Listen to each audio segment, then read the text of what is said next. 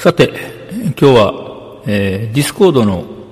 音声環境若干変更したので、それを使った録音です。えー、前から言ったように、事業のサポートトークを Discord でやって録音してますけども、えー、まあ、今までのやり方としては別のマシンで別アカウントで入って、 Audacity で録音するというのをやってましたけども、もう一つちょっとバックアップも兼ねて、えー、別の取り方をしようということで、今やってるのが、えー、ヤマハの AG06。これにマイクをつないで今喋ってます。で、これがオーディオインターフェースとしてそのまま Discord で配信されて、えー、他のユーザーさんの声がこの AG06 を通して、えー、戻ってきますので、それをヘッドホンでモニターすると。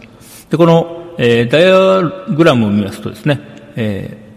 ー、ヘッドホンからモニタースピーカー、えー、ラインアウトには、えー、オーディオインターフェースに出力された音と入力された音、つまり、えー、このマイクの音声と Discord 経由で入ってきた。両方の音がミキシングされて流れると。いう仕掛けになってますので、そこから、えー、IC レコーダーの方に有線でつなぐと。いうことをやってます。これによって、えー、ローカルの環境だけで、つまり、えー、自分のアカウントでログインしている Discord 1台だけで、えー、そのまま IC レコーダーに音声が録音できると。いうふうな環境になっています。